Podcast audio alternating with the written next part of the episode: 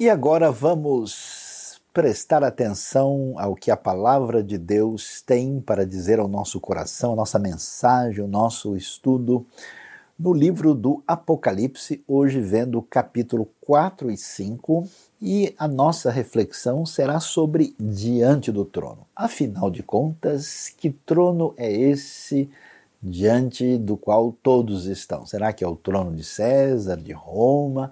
Será que é o trono do Messias, Rei Jesus? O que é que nós temos? Vamos ver o que o Apocalipse tem a nos ensinar.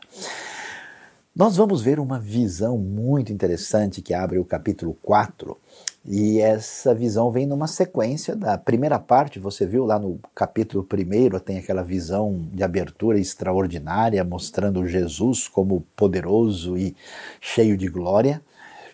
Depois temos as cartas das sete igrejas e agora começa, vamos dizer assim, um novo segmento do livro. Alguns acham que a conexão direta é o capítulo 4 e 5 e alguns acham que pode ser até um corpo só de texto que tem uma conexão direta do capítulo 4 até o 19. Mas o que é que nós vemos nessa visão?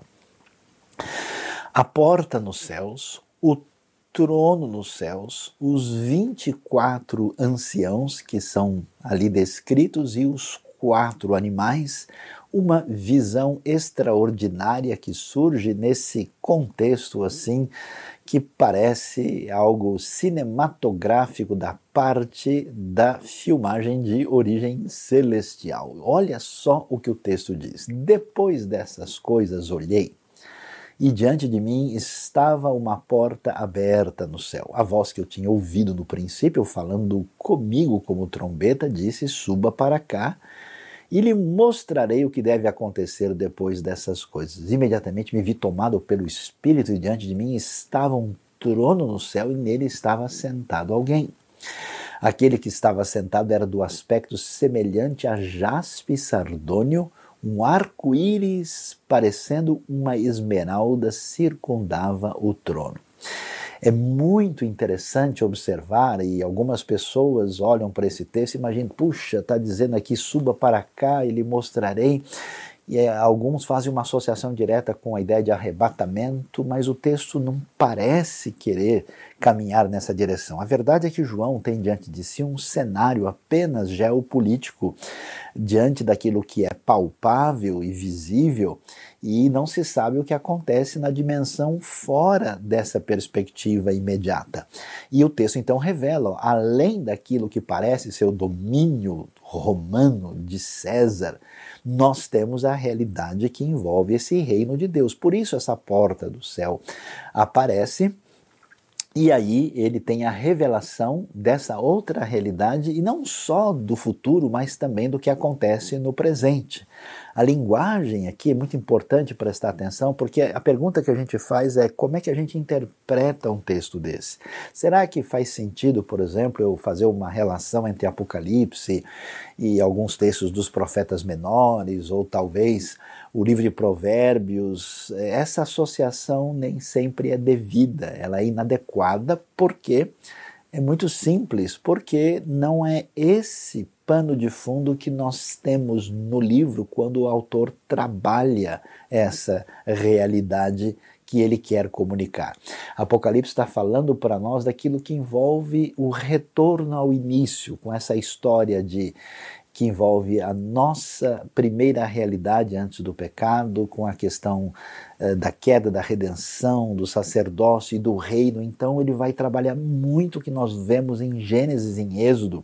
E às vezes nós temos algum elemento aqui dos profetas, mas principalmente, atenção, o livro de Ezequiel. Observe, vi, me vi tomado pelo Espírito. Essa linguagem evoca o que Ezequiel experimenta e também a questão de trono no céu, as visões extraordinárias, e é interessante porque você vê uh, aquele que estava sentado era de aspecto semelhante a jaspe sardônio, né, que são pedras preciosas que aparecem lá em Êxodo. Né?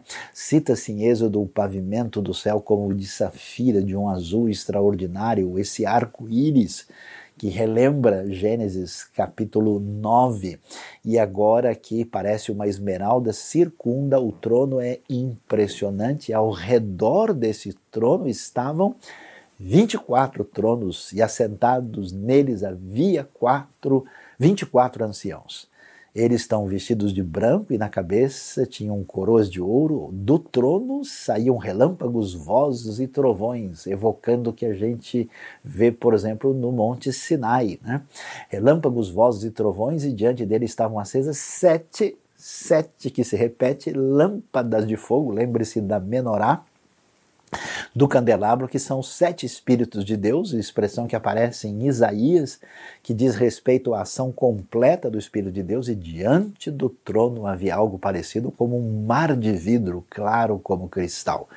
Esse mar de vidro vai evocar o que exatamente para nós? Qual é o sentido dessa visão? Você pode imaginar momento extraordinário de João tendo essa é, esse desvendar extraordinário, como dissemos, praticamente cinematográfico diante de si, com todas essas figuras, os 24 anciãos, que coisa impressionante! E esse mar de vidro evoca a famosa bacia de bronze. Por quê?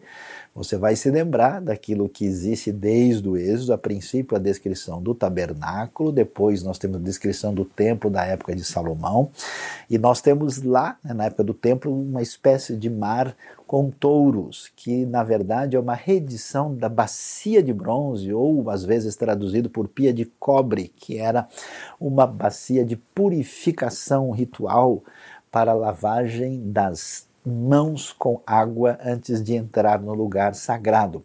Toda essa conexão com a, a purificação, com o perdão, com a, a, relação de aliança com Deus Santo está a subjacente ao que nós vemos aqui. E para entender isso, é muito importante ver de novo a, a, questão do tabernáculo, né, que celebra essa presença de Deus no meio do seu povo. Num certo sentido, o Apocalipse está mostrando que nós estamos caminhando na direção de usufruir essa presença divina de maneira extraordinária depois da redenção plena que evoca para nós né, esse papel sacerdotal e também papel que envolve o papel real de rei de Cristo Jesus. E nessa descrição do tabernáculo você vai se lembrar, né? você tem aí essa área do pátio com cerca uh, de 45 metros por 22,5, você tem a tenda do encontro, a tenda da congregação, que tinha 13 metros e meio por 4,5, e do lado externo você tinha lá o altar do holocausto e essa famosa bacia, uh, essa pia que tem relação com esse mar que aparece na descrição aqui. Aí você pode ver como é que isso fica depois numa reconstrução hipotética do Templo de Salomão, que foi inaugurado no ano 966 a.C. Você pode ver ali uh, no canto ali da imagem do templo, né, do lado direito do templo e de esquerdo de quem olha ao mar de vidro com o mar, eh, o mar dos touros, né, que tem relação com esse mar de vidro que está sendo trabalhado aqui de maneira extraordinária. E continuando na visão de João, no centro ao redor do trono havia quatro seres viventes cobertos de olhos, tanto na frente como atrás. O primeiro ser, uau, parecia um leão. E o segundo parecia um boi, o terceiro tinha rosto como de homem, e o quarto parecia uma águia em voo. Cada um deles tinha seis asas e era cheio de olhos, tanto ao redor como por baixo das asas. Dia e noite repetem sem cessar: Santo, Santo, Santo é o Senhor, o Deus Todo-Poderoso, que era, que é e que há de vir. Que visão impressionante! Tudo isso evoca aquilo que nós temos lá atrás, ligado com o que aparece especificamente no livro de Ezequiel. Veja aí a visão, especialmente desses quatro seres especiais que aparecem aí, né? Nós temos a descrição chamados de seres viventes, né? E eles parecem o quê? O leão, né? o boi, como nós podemos aí observar, a águia e o rosto humano. O que é que vemos aí? Preste atenção, nós já vamos entrar nos detalhes dessa descrição. Esses seres viventes, toda vez que eles dão glória, honra e graças àquele que está sentado no trono e que vive para sempre, os 24 anciãos se prostram diante daquele que está sentado no trono e adoram aquele que vive para todo sempre. Eles lançam as suas coroas diante do trono e dizem: Tu, Senhor, e Deus nosso, és digno de receber a glória, a honra e o poder, porque criaste todas as coisas e por tua vontade elas existem e foram criadas. O que é que a gente descobre? Vamos entender agora Apocalipse capítulo 4. Porque a porta nos céus, abrindo-se esse caminho de entendimento, a porta nos céus nos mostra que agora, diante do cenário que nós estamos enfrentando, de morte, de perseguição, de sofrimento, de dificuldade, nós temos a revelação divina que nos apresenta o que Deus fez, está fazendo e fará. O trono nos céus vai ser um contraponto à ideia do trono em Roma. Nós vemos aí Deus rei, e o próprio Senhor Jesus como Rei glorioso. Isso parece uma coisa mais ou menos clara para nós, para quem já ouviu o Messias de Handel, por exemplo, mas neste momento isso não está tão claro. Então é tão importante para consolar, para dar esperança e força a essa comunidade da fé, entender que o Cordeiro é o leão e Cristo Jesus é o rei, apesar do que acontece à nossa volta. E aí nós temos esse número tão importante que envolve os 24 anciãos, que tem relação com o fato de que eles reinam com Cristo. E por que esse número? Porque os 24 tem a ver com 12 mais 12. E 12 é um número muito especial. 12 envolve a ideia da ação de Deus na história, né? porque, num certo sentido, os números que remetem a Deus envolvem o número 1 e o número 3, né? porque nós temos o Pai, o Filho e o Espírito Santo no Novo Testamento, e 4 envolve a ideia da terra, 3 vezes 4, 12, então nós temos a ação de Deus na história, e aqui nós temos a lembrança da antiga aliança e do que acontece agora em Cristo Jesus. Por isso é importante fazer o 12, que tem a ver com as 12 tribos que marcam simbolicamente aí o caminho de Israel, né, que é a base, a raiz do entendimento da fé que aparece no Novo Testamento, e os 12 apóstolos, que vão ser muitas vezes mencionados no Apocalipse. Enquanto os 24 anciãos estão falando da ação de Deus na história, a celebração da vitória divina no tempo, os quatro animais evocam a criação, de modo que Deus não é só Senhor do tempo, mas também do espaço. Muito importante para quem observa que todos os espaços agora estão ocupados pelo poder romano. Por isso é importante o número 4. O número 4 aparece porque é um número ligado à Terra. Lembra da linguagem, né? Os quatro cantos da Terra. Não é que a Terra tem quatro cantos, literalmente. Né? Tem gente no passado que tentou fazer uma leitura literal disso e acabou se confundindo como se de fato a Terra tivesse quatro esquinas. Não é o caso. Esse número é evocado lá do próprio livro de Ezequiel. E por que nós temos o homem, o leão, o boi e a águia? Porque todos esses animais são animais proeminentes e significativos no grupo em que eles estão inseridos. O ser humano ninguém vai discutir, ele é a coroa da criação, ele é, é convidado, inclusive, a exercer um reino barra domínio com o Senhor como uma responsabilidade de gestor daquilo que temos na criação. O leão é o mais poderoso dos animais selvagens. Você vai ver que né, a divisão da, da, da, organização dos animais ela, ela, ela lida com o contexto sociológico hebraico antigo. Você tem os animais que estão perto da casa e os animais longe da casa e que não fazem parte dos rebanhos. E aqui o leão é o mais poderoso animal selvagem e ele evoca essa posição extraordinária no meio dessas criaturas. O boi é o maior dos animais que pertencem aos rebanhos. Né? Nós temos uma palavra hebraica, behemah, que diz respeito aos rebanhos de modo geral, envolvendo todos eles, e aí o boi é o grande representante, e claro, das aves a mais poderosa até hoje, tão utilizada em tantos símbolos na história, inclusive recente, é a águia. E por isso esses quatro animais mostram essa realidade que envolve o domínio divino completo na criação. Deus é o Senhor, Jesus é o Rei do tempo e do espaço. A comunidade da fé precisa se lembrar disso, a garantia do futuro promissor envolve a revelação do Deus que age agora, ele que é o que era e o que há de vir. Essa visão do trono agora caminha para Apocalipse capítulo 5. E lá vai ser interessante porque surge ali o que é chamado o livro com sete selos e vão ter destaque o leão de Judá e também raiz de Davi.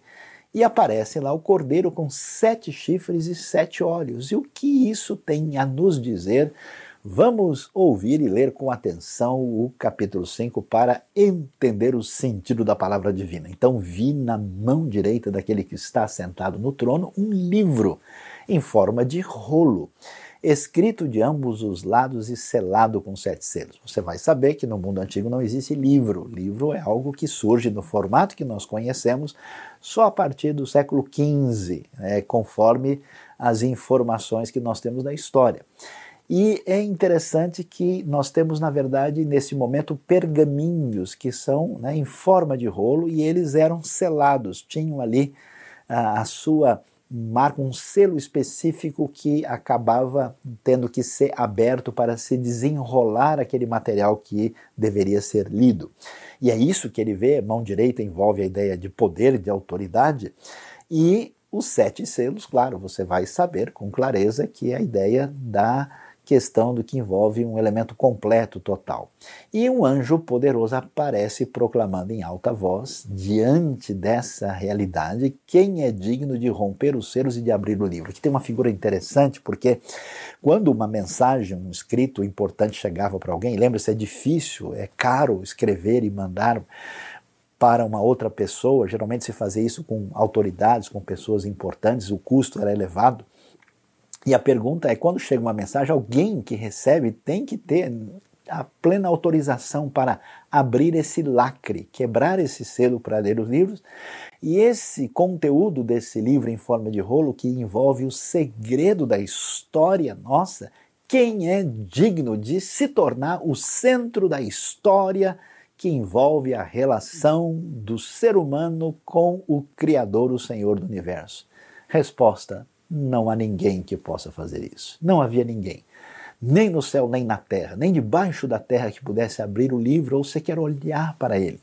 Ninguém tem condição de ocupar essa posição. Não há centro de referência suficiente que venha traduzir para nós o significado da história. E o que, que João faz? Eu posso imaginar eu chorava muito. Já teve aquele sonho forte, pesado, assim, que você se enche de emoção e acorda, parece vivendo numa realidade. Eu percebo João de uma maneira semelhante, chorando muito, porque não se encontrou ninguém que fosse digno de abrir o livro e de olhar para ele. Ah, num momento como esse, muita gente imagina que Jesus é o bom mestre da Galileia, Jesus é o Senhor da paz, Jesus é o Cordeiro de Deus, Jesus é aquele abençoado Salvador que sofreu por nós, mas será que esgota-se o sentido da pessoa bendita de Cristo Jesus nisso? Uau, que coisa impressionante é o Apocalipse.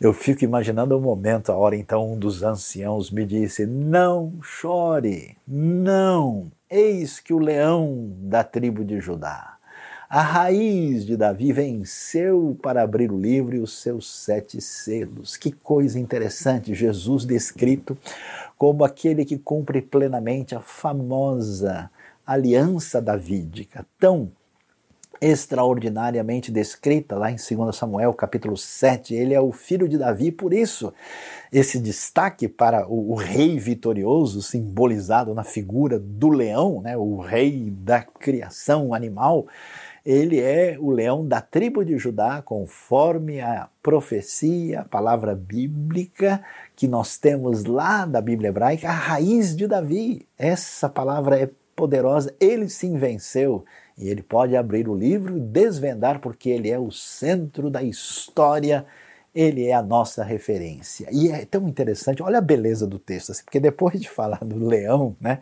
a gente está nesse zoológico, teológico, apocalíptico, né? Depois eu vi um cordeiro. Uau! Do leão ao cordeiro. É coisa tão bonita isso, porque isso é, é o segredo do que mexe com o nosso coração de maneira poderosa para juntar o coração com a teologia e o pensamento profundo sobre a ação de Deus. Porque o leão imediatamente junto com o cordeiro. O Senhor, Rei poderoso, é o mesmo que foi morto para o perdão dos nossos pecados, manso e humilde. Ele que parecia ter estado morto. Essa linguagem é tão interessante. É claro que ele morreu, mas a visão é: nós vamos além daquilo que parece ser uma derrota do Messias de Israel e das nações para o poder romano. Ele parecia ter estado morto, ele está agora em pé, no centro do trono e cercado por quatro seres viventes, pelos anciãos. Ele tem o que? Sete chifres, sete olhos, que são sete Espíritos de Deus enviados da toda a terra. Ele se aproximou e recebeu o livro da mão direita daquele que estava sentado no trono, e que coisa! Cristo Jesus, Senhor da história, Senhor da história da redenção, Senhor da história que envolve o reino e o domínio absoluto de Deus, conforme a palavra bíblica nos apresenta. Ao recebê-lo, os quatro seres viventes e os 24 anciãos prostraram-se diante do cordeiro, e cada um deles tinha uma harpa e taças de ouro cheias de incenso. De novo, você evoca né, a realidade do templo e do tabernáculo. Esse incenso são as orações dos santos. Oh, sim, Deus sabe do sofrimento desse povo perseguido, que está aí, às vezes, morrendo às vezes na condição de escravidão cruel, e talvez pudesse imaginar que as suas orações não tivessem qualquer poder, foram recebidas e estão diante do Senhor como algo precioso que é apresentado na sua presença, e eles não só têm as orações, mas eles com triunfo cantavam um cântico novo. E esse cântico diz: Tu és digno de receber o livro e de abrir os seus selos, pois foste morto e com teu sangue compraste para Deus. Olha que coisa extraordinária, gente de toda tribo, língua, povo e nação. As nações não pertencem a Roma, os povos não são escravos, são libertados pela grande redenção que existe na vitória do Cordeiro de Deus, que tira o pecado do mundo e que é o leão de Judá com o seu triunfo completo e total. E olha que coisa, e desde que surge Êxodo 19, 5 e 6 de volta e diz: Tu os constituíste, uau, reino e sacerdotes, ou talvez reino de sacerdotes, para o nosso Deus, e eles reinarão sobre a terra. Uau! Imagine só o poder romano lendo que esses escravos e pessoas desprezíveis no mundo romano estavam ouvindo de uma revelação divina que eles haveriam de reinar sobre a terra. Então olhei e ouvi a voz de muitos anjos, milhares de milhares e milhões de milhões. Eles rodeavam o trono, bem como os seres viventes e os anciãos, e cantavam em alta voz: Digno é o cordeiro que foi morto, de receber poder, riqueza, sabedoria, força, honra, glória e louvor e depois ouvi todas as criaturas existentes no céu, na terra, debaixo da terra e no mar, e tudo o que neles há que diziam: aquele que está sentado no trono e ao cordeiro, sejam o louvor, a honra, a glória e o poder para todos sempre. E os quatro seres viventes disseram amém. E os anciãos prostraram-se e o adoraram nesta celebração extraordinária de reconhecimento do reino e do poder. Jesus não é somente o cordeiro que foi morto, Jesus não é o humilde filho de carpinteiro da Galileia apenas. Aqui ele é consagrado com o reino pleno de Deus, emergindo da aliança com Davi. Ele é a raiz de Davi, o leão de Judá, o reino de Deus está presente e ele caminha para o triunfo final conforme a palavra divina. é impressionante que, ao mesmo tempo, ele é o cordeiro. E esse cordeiro estranho, né, com sete chifres, sete olhos, lembre-se sempre: chifre é símbolo de poder, é símbolo de força. E ao mesmo tempo que o cordeiro é o símbolo do perdão dos pecados e até mesmo de uma fragilidade e humildade, aqui nós vemos os dois símbolos que estão relacionados com o grande poder do cordeiro, que envolve não só a questão do domínio e poder verdadeiros que estão simbolizados nos chifres, como também os olhos, que envolve essa ideia de onisciência tão importante, porque em toda parte você sabe que os olhos de Roma estão tentando controlar e dominar as pessoas para manter o poder, e isso, na verdade, é um atributo que, no final das contas, pertence ao Cordeiro. E o que é que a gente descobre nessa revelação quando nós vemos que todo o universo, toda a criação, todos os seres em volta do trono reconhecem o reino, a primeira coisa extraordinária que fica na minha cabeça, no meu coração e que abençoa neste dia a sua vida é que o futuro está em Deus, nas mãos de Deus e sob o poder de Deus. Isso é tão importante porque porque aqui a ideia da Bíblia, você quer enfrentar Roma e o período de tribulação que você está vendo diante de si, onde está a sua força? Na revelação de Deus. Como é que eu olho para o futuro? Mediante ao que Deus disse. Ou nós ficamos com a nossa insegurança, com a nossa limitação subjetiva, ou com a opinião de outras pessoas, ou com aquilo que Deus nos apresenta sobre o futuro qual é o lugar da palavra de Deus em nossa vida? Essa pergunta devemos fazer. Qual é o nosso interesse real em conhecer o que Deus revelou? Tudo que envolvia o entendimento do que nós somos, a nossa relação com os outros e a realidade nossa diante do universo, envolvendo inclusive o que irá acontecer, está na palavra de Deus. Então, falando sério com você, porque você é refém, às vezes, de tanta coisa sem sentido, será que você é uma pessoa que, com seriedade ou sinceridade, quer de fato saber o que Deus disse? O futuro está em Deus. Você precisa conhecer a palavra divina, não depender de uma pessoa apenas ou de outra pessoa. Você deve se aprofundar no que Deus está nos revelando. A segunda coisa que envolve a nossa vida na prática, porque a gente né, quer saber quem é que manda, né? quem é que dá as cartas, quem é que dá as ordens. E isso faz com que muitas pessoas se corrompam na sua vida. Ah, se eu sei que o sujeito é que tem o poder, o domínio, então eu tenho que negociar com ele. Eu já vi gente falando, não, quem tem o dinheiro é que manda. Quem está no poder é que controla.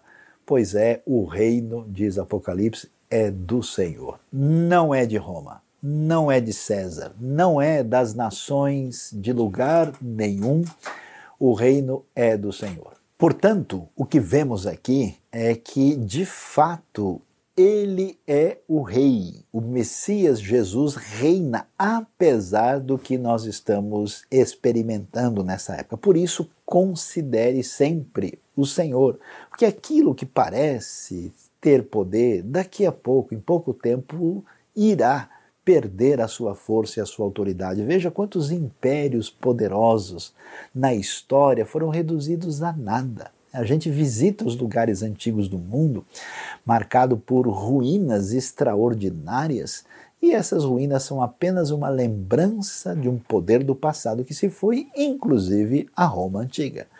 Cristo Jesus é rei de fato. Isso deve fazer o que? Primeiro, mexer com a vida dessas pessoas que são discípulos e seguidores de Jesus, eles agora podem ter alegria, eles podem ter esperança. Por isso que Apocalipse é o livro da música, da adoração, da celebração no Novo Testamento.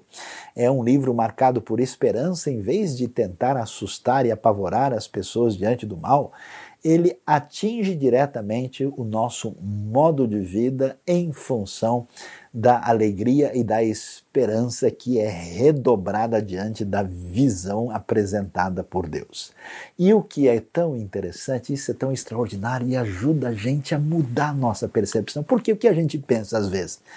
A gente vai virar uma fumacinha, que a gente vai ser assim uma espécie né, de ser que fica flutuando numa nuvenzinha no mundo etéreo. E o Apocalipse diz que Deus é o Senhor da criação. Não foi sem razão que ele fez tudo e tudo que ele fez era bom. Era muito bom, era bela diversidade, né?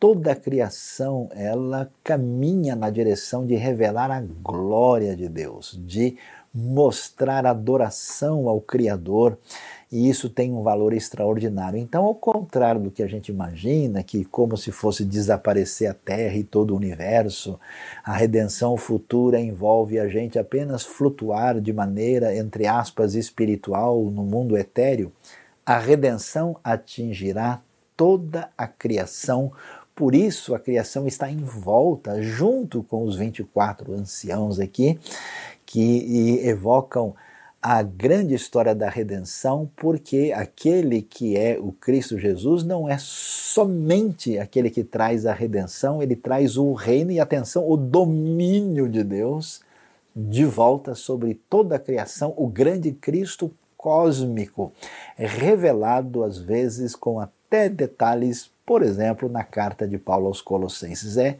extraordinário. E esse Senhor do espaço e da criação, é o Senhor da história.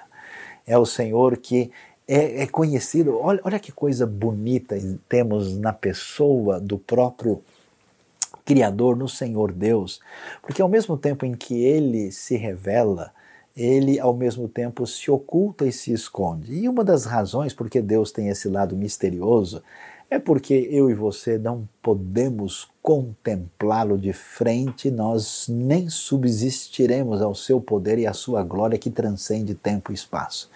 Por isso, na Bíblia, Deus é muito conhecido como bons estudiosos gostam de ressaltar pelo Deus que é visto pelos atos redentivos e poderosos no eixo da história, o Deus que age na história, o Senhor da história. O Senhor não só do espaço, do tempo, é o Deus que age na minha vida. É o Deus que um dia resolveu bater na porta do seu coração. É o leão de Judá que poderosamente entrou para reinar na sua vida. É o cordeiro que veio perdoar os seus pecados. É aquele que redefiniu a sua relação com o Criador, com o Senhor do espaço e do tempo. Ele agiu no AT ele agiu no Antigo Testamento, em toda a história do passado e agora também nessa história presente. Ele é que mexe com a sua vida, com o seu coração, de maneira especial, inclusive no dia de hoje. E qual é a grande questão? Qual é o drama humano? O drama humano envolve questões políticas? Esse é o foco? O drama humano envolve a questão da posição diante do Império Romano. Onde está o grande problema que destrói a minha vida? Onde está o meu grande eixo de escravidão? Qual que é o problema mais profundo? Envolve a minha relação com Deus, aquilo que atinge a minha própria consciência, aquilo que envolve o meu fracasso, onde eu nem mesmo consigo conversar comigo mesmo depois. E qual que é a mensagem do Apocalipse, o Cordeiro venceu. Ele foi morto para o perdão dos pecados e por isso ele é digno de abrir o livro e ele trouxe a redenção final. Todo o processo de alienação, de lacuna, de pecado, de fragilidade, de distanciamento, de falha de atingir o objetivo para o qual nós fomos criados, a redenção completa foi feita em Cristo Jesus e a grande verdade é que os meus pecados estão perdoados, porque pela graça nós somos salvos, por meio da fé. Isso não vem de nós, é um presente de Deus, não vem das nossas frágeis e impuras obras que tentamos praticar para comprar a Deus, mas vem dessa graça poderosa do Senhor que nos constrange, nos muda e perdoa os nossos pecados. O Cordeiro venceu e por isso nós venceremos também. E aí a coisa é impressionante. É extraordinária essa gente que sabe o que é poder baseado na força. Que às vezes já passaram por tortura, por prisões, por sofrimentos indizíveis, como o próprio João que está aprisionado em Pátimos essa é a hora em que todos vão descobrir que o reino pertence ao Senhor e ao seu Cristo e ele reinará para sempre. Por isso, eles lançam as suas coroas diante do trono.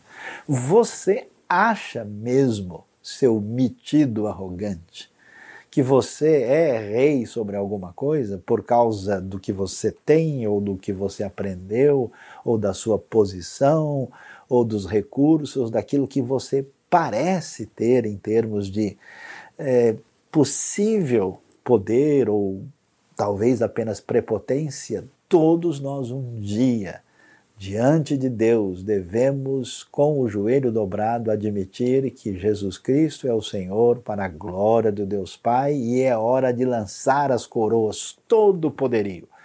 Todo o poder, inclusive no mundo espiritual, lança tudo diante daquele que venceu porque ele é rei. E porque ele é rei, e nós fomos inseridos no seu reinado, nesse grande retomada do domínio do Senhor, e porque nós somos herdeiros, fomos colocados nessa família, nesse misto de amor familiar profundo com o reino poderoso da vitória, da justiça, do bem, do Deus Senhor do universo, a coisa é extraordinária e evoca lá o livro de Êxodo e diz: Tu os constituíste. Olha que coisa, reino e sacerdotes.